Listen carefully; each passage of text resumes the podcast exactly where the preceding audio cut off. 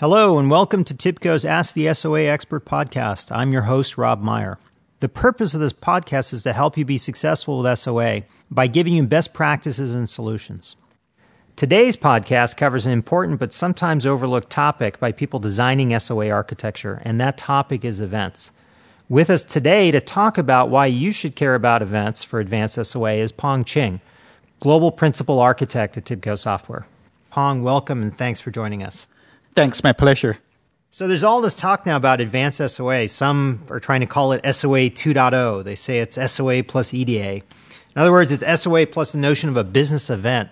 Now, we all know of events like a rise in stock price. In the enterprise, a business event could be the arrival or delay of a shipment, the shutdown of a plant, even the security intrusion on the network. Haven't customers been doing advanced SOA already? Yeah, we've been doing that actually in many cases for a long time the companies I worked with actually have two major goals when it comes to SOA. The first goal is to respond to business changes quickly. When business changes, they wanted to make sure the process, the automation process, the software, everything changes with the business quickly. Okay. The second part is the respond to business events in real time. Uh, that's the purpose of EDA. So these two things are very different goals, but they're all part of the core architecture. You don't want to separate them. Interesting. So, how are they part of the same architecture?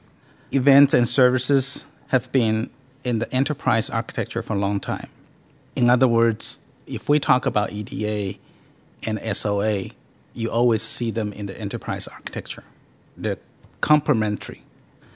So SOA allows you to compose services together in a very flexible way.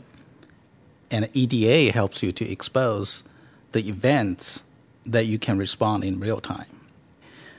So EDA basically provides the messaging infrastructure.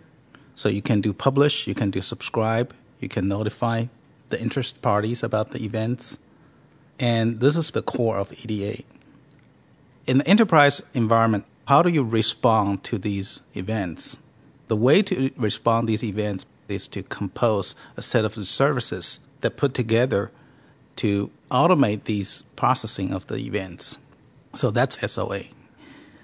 Many companies these days are trying to compose services to respond these events. So naturally they merge SOA and EDA together. So in summary, EDA and SOA always come together in the enterprise architecture. It sounds like customers have been doing advanced SOA for some time. What's different? Advanced SOA allows companies to monitor the business activities and also optimize their business processes.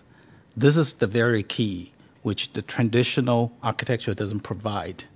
Companies now can add more intelligence and go beyond the normal business automation to respond to the events normally that you wouldn't be able to use a static automation process to handle. So it's basically automating decision making. So these companies are trying to build out more intelligent matrix to monitor business activities and also trying to correlate business events to make the decision more precise, better. Okay. What do you recommend to architects trying to get to advanced SOA?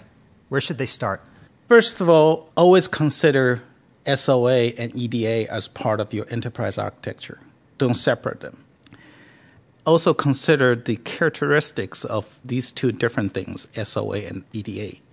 EDA, again, provides event processing capability, and SOA gives you the flexibility to compose services together.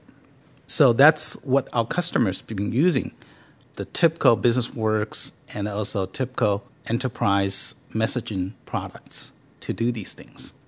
The second thing is to always think about events as part of your project planning.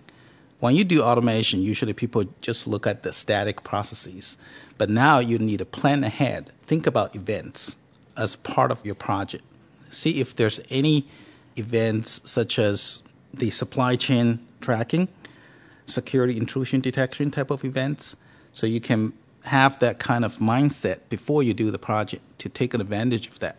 Great. So, where can people find out more information? You can find out information on tibco.com. Great. Well, thanks for being here.